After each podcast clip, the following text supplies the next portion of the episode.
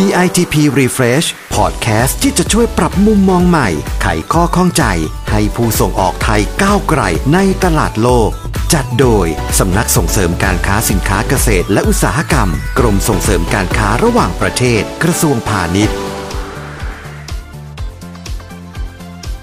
สวัสดีค่ะ ได้เวลาของ DITP Refresh Season 2 แล้วนะคะ วันนี้อยู่กับดิฉันหมิวประภาวีชัยยานุกุลกิติ เจ้าหน้าที่สินค้าข้าวและมันสำปะหลังค่ะ คุณผู้ฟังคะ ถ้าพูดถึงข้าวอินทรีย์ หลายคนอาจจะสงสัยว่ามันต่างจากข้าวทั่วไปยังไงนะคะ ต้องปลูกแบบไหนถึงจะเรียกว่าเป็นข้าวอินทรีย์ แล้วทำไมชาวต่างชาตินะคะ ถึงชื่นชอบและชอบข้าวอินทรีย์ของไทยมากๆเลย จนทำให้สินค้าข้าวอินทรีย์ของไทยนะคะ กลายเป็นสินค้าระดับพรีเมียม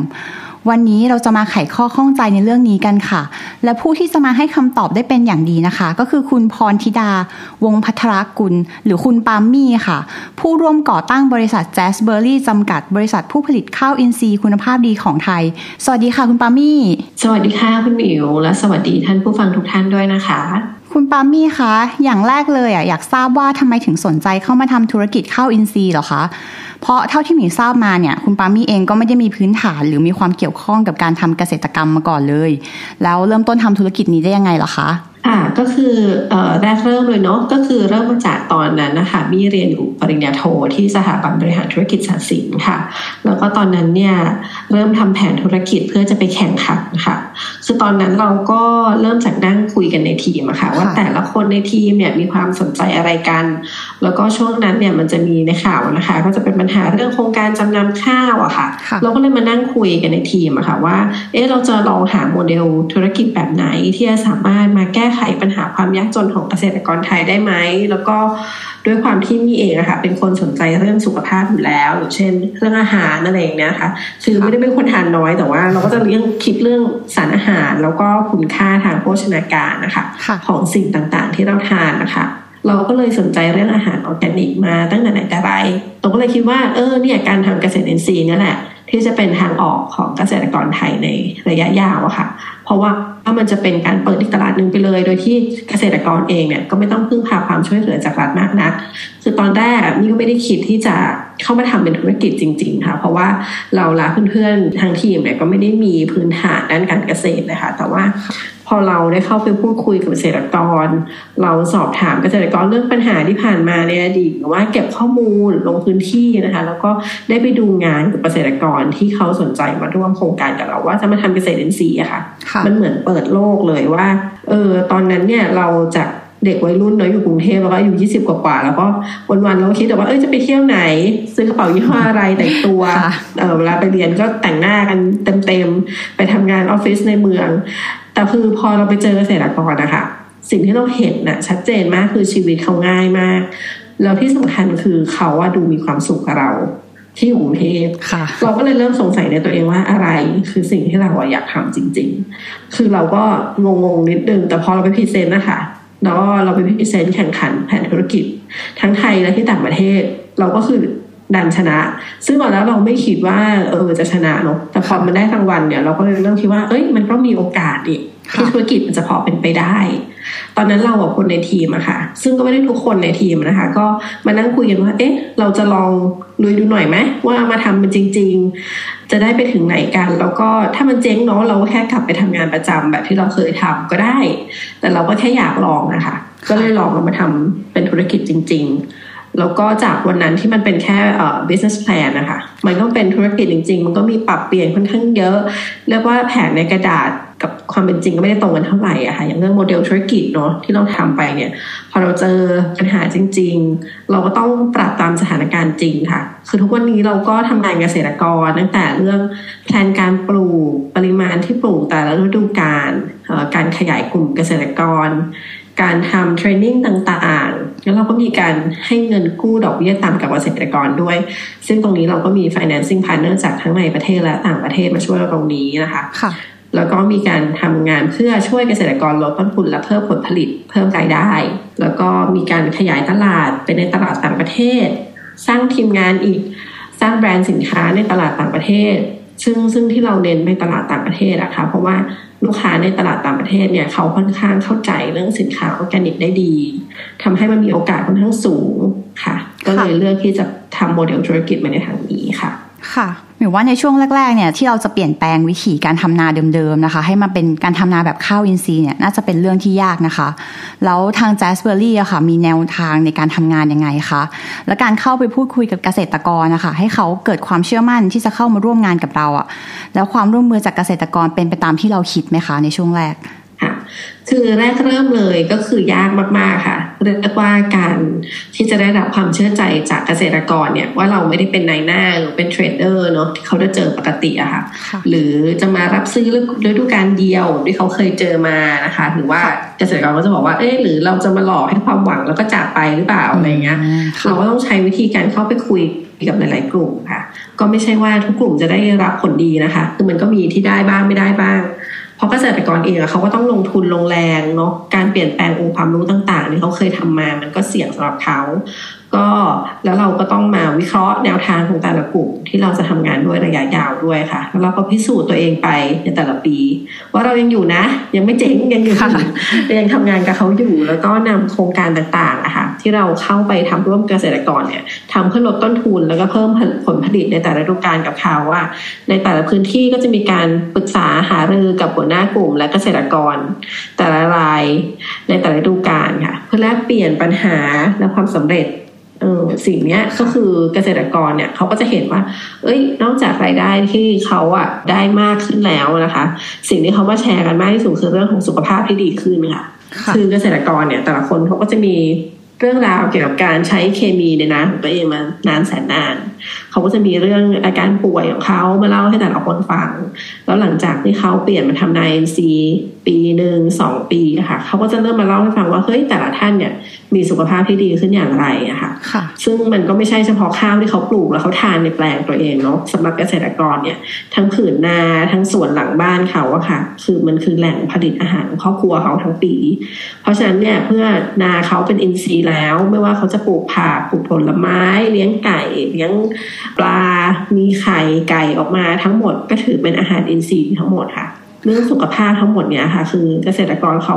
จะเริ่มมองว่าเงินเท่าไหร่เขาก็ซื้อไม่ได้ ก็จะเป็นกลุ่มที่ยังทำกับเรามาเรื่อยๆอะค่ะ ค่ะ ก็จะเห็นได้ว่าเกษตรกรที่มาร่วมทำโครงการกับบริษัทแจสเบอรี่ก็จะกลายเป็นเหมือน การทำเกษตรอินทรีย์ของของทั้งทุกอย่างสินค้าทุกอย่างที่เขาผลิตเลยนะคะ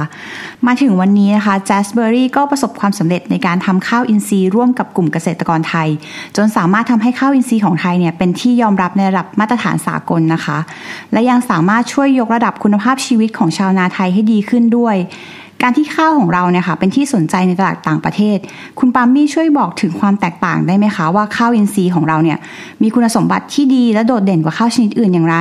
แล้วตอนนี้ผลิตภัณฑ์ของแจสเบอรี่ที่วางขายในตลาดมีอะไรบ้างคะค่ะก็ส่วนตัวนะคะก็ยังไม่ได้คิดว่าเราถึงขนาดว่าประสบความสำเร็จเท่าไหร่เราก็เรียกว่ากำลังพยายามที่จะทำให้ดีขึ้นต่อไปเรื่อยๆเลยว่าค่ะ เพราะว่าเราก็ยังเป็นแค่บริษัทเล็ก ๆ ที่มีแบรนด์ของเรา แล้วก็กำลังทุกวันนี้ก็พยายามสร้างความเชื่อมั่นให้กับผู้บริโภคในต่างประเทศ ซึ่งถ้าเราไม่ได้รับความร่วมมือจากเกษตรกรนะคะ ที่เขาใส่ใจในกระบวนการปลูกไปจนถึงเก็บเกี่ยว แล้วก็การตอบรับที่ดีจากผู้บริโภคก็คงไม่ได้มาถึงจุดนี้เนาะนั่นก็คือทำให้เรายิ่งต้องใส่ใจเรื่องคุณภาพของสินค้าเรามาก ๆ โดยเฉพาะข้าวของแบรนด์ j a s เ e r y ค่ะ จะมีการคัดคุณภาพจากเมล็ดพันธุ์เลยค่ะในกระบวนการปลูกเก็บเกี่ยวนะคะ เพื่อให้ได้คุณภาพมาตรฐาน มีการตรวจคุณภาพ และมีการทำมาตรฐานอินซียุโรปและอเมริกานะคะ ซึ่งตอนนี้ผลิตภัณฑ์หลักๆของ j a s p e r y เนี่ยก็คือข้าว j a s p e r y Organic แล้วก็เป็นข้าว ready to eat หรือว่าข้าวพร้อมทานนะคะ ตลาดส่งออกหลักตอนนี้ของเราอะค่ะก็คือจะเป็นเยอรมันและอเมริกาค่ะ ซึ่งก็เป็นตลาดที่ใหญ่ที่สุดสำหรับอาหารออร์แกนิกอยู่แล้วนะคะ ก็ต้องบอกว่ากว่าเราจะเจาะตลาดนี้ได้ก็ใช้เวลานานหลายปีมาก เพราะว่าเราตั้งใจจะขายภายใต้แบรนด์เราเองเนาะ ซึ่งทางเราอะค่ะก็คือเคยทำ OEM แต่ว่าการที่เราเลือกมาทำ Just r e ตรงเนี้ยก็เพราะเราอยากจะสร้างแบรนด์ไทย ให้อยู่ในตลาดต่างประเทศให้ได้ ซึ่งก็ไม่ใช่เป็นแบรนด์ไทยที่จะไปขายตาม Asian grocery store อะไรเงี้ยค่ะแล้วก็อยากเขาเป็นสินค้าที่เป็น international brand แล้วก็เข้าไปอยู่ใน conventional organic store ในต่างประเทศนะคะ เราก็เลยคิดว่าเออเราจะสร้างแบรนด์ไทยให้สามารถเข้าไปแข่งขันในระดับสากลให้ได้ ซึ่งเนี่ยอย่างในประเทศเยอรมันเองค่ะเราก็ภูมิใจที่ได้เข้าไปในเป็นสินค้าในซูเปอร์ที่ชื่อ Edeka นะคะซึ่งเป็นซูเปอร์ conventional store ที่ใหญ่ที่สุดในเยอรมัน มีประมาณ 4,000 กว่าสาขา ซึ่งในอเมริกาเองตอนนี้ก็เข้าไปอยู่ในซูเปอร์ชื่อ Erewhon นะคะซึ่งก็เป็น leading supermarket ในในรัฐแคลิฟอร์เนีย ส่วนในปีหน้าก็กำลังมี plan ขยายในอเมริกาค่อนข้างเยอะค่ะ ค่ะ แต่ก็ยังบอกไม่ได้ตอนนี้แต่ก็ถ้าช่วงกลางปีหน้าก็น่าจะเห็นสินค้าในของแบรนด์ Jasberry ใน shelf ในอเมริกาค่อนข้างเยอะค่ะก็จะเห็นได้ว่าแบรนด์ j a s b e r r y ตอนนี้ก็เริ่มไปเจาะตลาดที่ต่างประเทศแล้วนะคะ ก็สำหรับผู้ส่งออกนะคะ การเข้าร่วมงานแสดงสินค้าเนี่ยก็ถือว่าเป็นโอกาสที่สามารถสร้างการรับรู้ให้รู้จักสินค้าของเราได้มากยิ่งขึ้น โดยทาง j a s b e r r y เองก็มีโอกาสได้ไปเข้าร่วมงานแสดงสินค้าระดับนานาชาติมาหลายครั้งนะคะ ไม่ว่าจะเป็นงานไทเฟกหรืองานไบโอฟาซึ่งเป็นงานแสดงสินค้าอาหารเกษตรอินทรีย์ระดับโลก ทราบมาว่าการเข้าร่วมงานเนี่ย j a s b e r r y เข้าร่วมมาหลายครั้งแล้วใช่ไหมคะ โดยเฉพาะในปีที่ผ่านมาเนี่ยไบโอฟาปี 2022 ที่ผ่านมา ทาง j a s b e r r y ก็ได้ไปเข้าร่วมเองโดยผ่านโครงการ SME Proactive ของทางกรมด้วยเลยอยากให้ช่วยแชร์ประสบการณ์ของการเข้าร่วมงานครั้งนี้ให้กับคุณผู้ฟังได้ฟังหน่อยค่ะ ค่ะ มีหลายคนเลยค่ะเคยถามว่านี่เนี่ยหาลูกค้าต่างยังไงนะคะ คือต่อให้โลกเนี่ยมีเทคโนโลยีดีแค่ไหนนะคะ มีการซูมมิทติ้งมี Google Search ค่ะ แต่ว่าการไปเจอลูกค้าที่งานต่างประเทศแบบนี้ มันก็คือการหาลูกค้าแล้วก็การตั้งสัมความพันธ์ที่ดี กับลูกค้าได้ดีที่สุดเลยค่ะ เพราะว่าการพูดคุยกับลูกค้าตัวต่อตัวนะคะ แล้วก็โดยเฉพาะสินค้าอาหารนะคะคือการที่เราได้เห็นหน้าลูกค้าตอนชิม แล้วก็ reaction เขาตอนชิมอะค่ะมันไม่สามารถทำผ่านออนไลน์ได้ นอกจากนั้นแล้วเออเราก็นอกจากไปเจอลูกค้าเนาะเราก็ยังได้เจอสินค้าคู่แข่งค่ะ หรือว่าพวกสินค้า alternative products คือถ้าเราไม่ไปถึงที่นั่นเนี่ย เราจะไม่มีทางเห็นตลาดทั้งหมดแล้วก็ไม่มีทางเห็นเทรนด์ตลาด หรือว่าการแข่งขันทั้งหมดได้เลยค่ะคือนี่ก็เลยคิดว่าการที่ไปออกงานที่ต่างประเทศต่อให้มีค่าใช้จ่ายที่ค่อนข้างสูงอะค่ะ มันก็ถือว่าเป็นการลงทุนที่คุ้มค่า แล้วก็ปีที่ผ่านมาเนี่ยทาง Jaspery ก็ได้เข้าร่วมโครงการเอ่อ SME Proactive นะคะ ซึ่งก็ได้รับการสนับสนุนค่าคูหาด้วยค่ะ ค่ะ ก็ทางกรมยินดีมาก ๆ เลยนะคะ ที่ผู้ประกอบการเนี่ยให้ความสนใจกับงานแสดงสินค้าที่ต่างประเทศและร่วมมาใช้บริการโครงการของกรมค่ะ สุดท้ายค่ะ อยากให้คุณปัมมี่ให้ข้อแนะนำสำหรับผู้ประกอบการน้องใหม่ หรือผู้ที่สนใจอยากจะเปิดประสบการณ์ในการเข้าร่วมงานแสดงสินค้าในต่างประเทศ ว่าจะต้องเตรียมความพร้อมยังไงบ้าง มีข้อคิดในการดำเนินธุรกิจที่อยากจะฝากถึงผู้ประกอบการท่านอื่นอย่างไรบ้างค่ะ สิ่งแรกที่ต้องเตรียมพร้อมเลยนะคะ คือสินค้าและมาตรฐานคุณภาพต่างๆ ที่ต้องพร้อมค่ะค่ะ อย่างเช่นงานบิโอฟานะคะ สินค้าก็ต้องได้รับออร์แกนิกมาตรฐานยุโรปแล้วก็มาตรฐานด้านการผลิตกำลังการผลิตด้วยนะคะ เพราะทางต่างประเทศเนี่ยเขาจะมีมาตรฐานการผลิตที่ค่อนข้างสูงกว่าบ้านเราอะค่ะค่ะและการเตรียมความพร้อมก่อนไปงานนะคะ ก็คือสินค้าเราอะก็ต้องพร้อมก่อนที่จะไปออกงานสักพักเลยค่ะเพราะว่าสินค้าเราเนี่ยต้องขอ organic certification ให้เสร็จก่อนที่จะนำสินค้าไปออกแสดงในงานนะคะค่ะคืออย่างเช่นถ้าเราเนี่ยค่ะเรามักจะแบบทำสินค้าให้เสร็จก่อนไปออกงานเนี่ยก็คือไม่ได้นะคะ เพราะว่าถ้ายังไม่ได้รับอนุมัติ organic certificate ก็ไม่สามารถนำไปโชว์ที่งานได้ค่ะ แล้วก็อีกเรื่องคือประสบการณ์ที่เข้าร่วมงานมา 4 ปีแล้วอะค่ะ ก็เลยอยากจะขอแชร์จากปีแรกๆที่เราเคยผิดพลาดไปนะคะ ก็คือการที่เราจะได้เจอลูกค้าค่ะ เราต้องหาแล้วก็ต้องนัดเขาก่อนนะคะคือไม่ใช่ว่าเราเอ้ยไปนั่งที่หน้างาน แล้วก็เออคิดว่าลูกค้าจะเดินผ่านหน้าบูธเราอะไรเงี้ยคือมันไม่ใช่แบบนั้น เพราะว่างานมันใหญ่มากๆค่ะเรียกว่าเดินกัน2วันก็ไม่หมดอะค่ะเราก็ต้องรู้ว่าใครคือ target ลูกค้ามีการทำ research ติดต่อล่วงหน้า แล้วก็นัดเขามาเจอที่งาน ซึ่งปีแรกเราก็ไม่รู้อะค่ะ แต่พอปีหลังๆเราก็รู้แล้วแล้วก็ส่วนเรื่องสุดท้ายที่อยากจะฝากอะค่ะ ก็คือเราก็เคยคิดอยู่ช่วงหนึ่งอะค่ะว่าเราเนี่ยเอ่อ Jaspery อะทำไมเราถึงต้องมี Jaspery ในโลกนี้เนาะเพราะฉะนั้นเราก็อยากจะ ให้ทุกคนที่ทำธุรกิจอะรู้ว่า เอ๊ะทำไมเราถึงทำธุรกิจนี้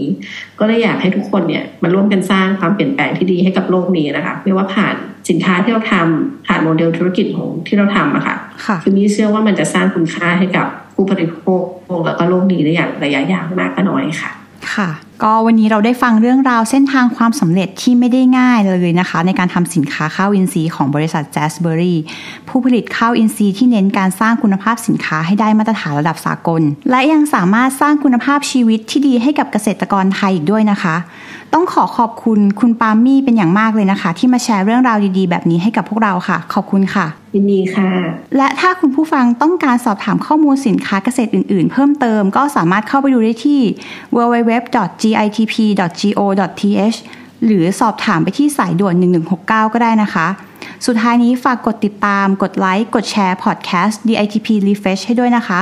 สำหรับวันนี้หมดเวลาแล้ว หมิวและคุณปามี่ต้องขอลาไปก่อน พบกันใหม่ใน EP หน้า สวัสดีค่ะ สวัสดีค่ะ